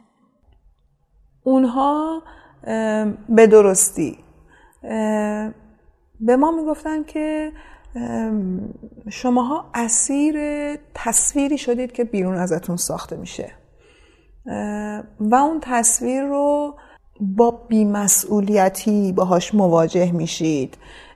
متوجه نیستید که به چه چیزهایی دست می‌زنید تا اون تصویر پررنگ بشه. شما این ابزارهایی که دارید استفاده می‌کنید مثلا مشروعیت نداره. مثلا فرض کن که رسانه هایی که ما باشون مصاحبه می‌کردیم رو اونها زیر سوال میبردن یا موازهی که بیرون گرفته بودیم و باعث شده بود اون تصویر خیلی گنده بشه و الان به خاطر اون تصویر گندهه در واقع ما رو گرفته بودن نه به خاطر کنش. می‌دونی؟ یعنی یکی از چیزهایی که البته آسیب داره واقعا. من اصلا دلیلی که سیستم این کارو می‌کنه به کنار خیلی زیر سوال اون خودش ولی برای خود زندانی و برای خود جامعه که داره حمایت می‌کنه هم این آسیب داره. یه تصویری بزرگ میشه. به خاطر اون تصویره اون آدمه رو می‌گیرن میارن. مسئله اینه که اون تصویر واقعی نیست. اون هم اون هم برساخته یه فضای اجتماعی و یه سری مطالبات جمعیه که اون تصویره رو داره می‌سازه. اون زندانی ده شستیه اینا رو مثلا تاکید می‌کرد. البته با این زبان تندی. ولی مسئلهش این بود. ما میگفتش که بی خودی گنده شدید و ابزارهاتون برای این گنده شدنه خیلی زیر سواله. این تصویری که بهاره ازش حرف می‌زنه همونه که منزلت اجتماعی هم می‌سازه برای زندانی سیاسی. آدما برای زندانی سیاسی منزلت اجتماعی رو قائل میشن. زندانی ممکنه به شیوه خودش مبارزه کرده باشه هزینه داده باشه و برای این هزینه رنج کشیده باشه. همه اینا باعث میشه که یه تقدسی توی اجتماع پیدا کنه و محترمتر بشه و همین شاید خودش بشه عامل فاصله. خب زمان که میگذره برای اونها هم واقعی تر میشی دیگه. من خوشبختانه توهم پیدا نکردم در مورد خودم. قد و قواره خودم هم می‌دونستم. ممکن بود دیگرانی باشن که خب از دورتر دارن نگاه می‌کنن با یه اشل دیگری دارن نگاه می‌کنن. خب یه تجسم دیگری داشته باشن. فکر می‌کنم زمان انقدر گذشت که بتونن واقعی تر ببینن. یکی این یکی هم این که اون تصویر تا موقعی که تو اومدی بیرون و سکوت کردی ممکنه برقرار بمونه. ولی به محضی که شروع کنی موضع گرفتن و حرف زدن به هر حال وقتی که موضع می‌گیری یعنی داری انتخاب می‌کنی و وقتی داری انتخاب می‌کنی یعنی یه سری گزینه ها یه سری گزینه ها رو داری رد می‌کنی. پس یه طیفی رو داری از خودت میرونی. این اتفاق میافته دیگه. اگه تو بخوای اون فعالیت هایی رو که کردی همچنان ادامه بدی یا به هر حال یه سری موازهی بگی یه کاری بکنی بیرون به هر شکلی. این انتخاب صورت می‌گیره و اون کنار رفتن سایر گزینه ها هم خود به خود به طور اتوماتیک شکل می‌گیره و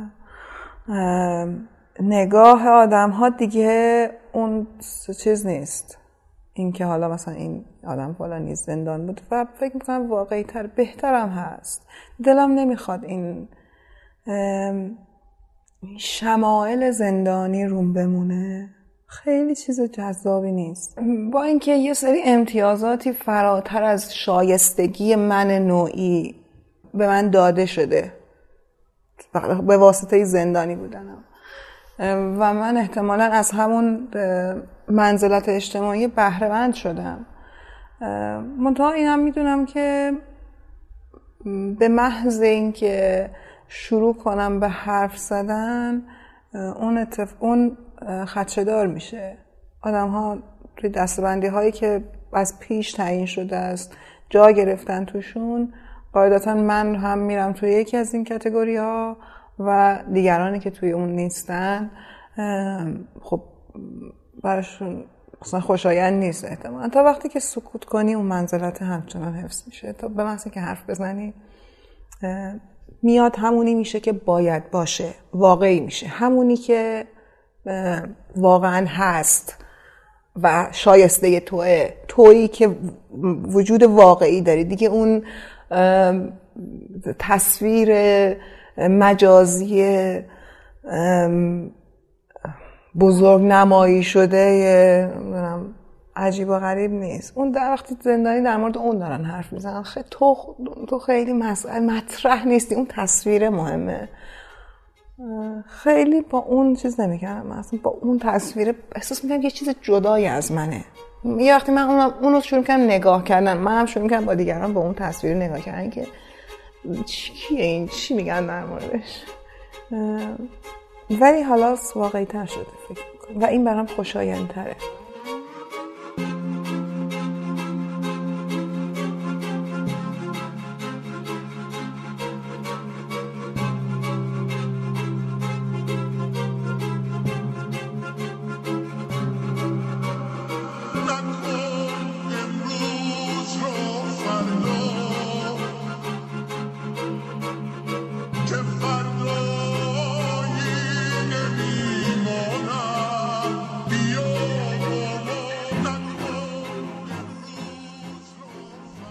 دهمین قسمت رادیو مرز بود که قرار یه بخش تکمیلی هم داشته باشه که به زندانی های غیر سیاسی اختصاص داره. رادیو مرز رو میشه از تمام اپلیکیشن های پادکست به اضافه کانال تلگرام رادیو مرز و ناملیک شنید. ممنون که گوش کردید و ممنون از مهدیار آقاجانی که موسیقی شروع و پایان پادکست رو ساخته. مرزیه اردیبهشت 1398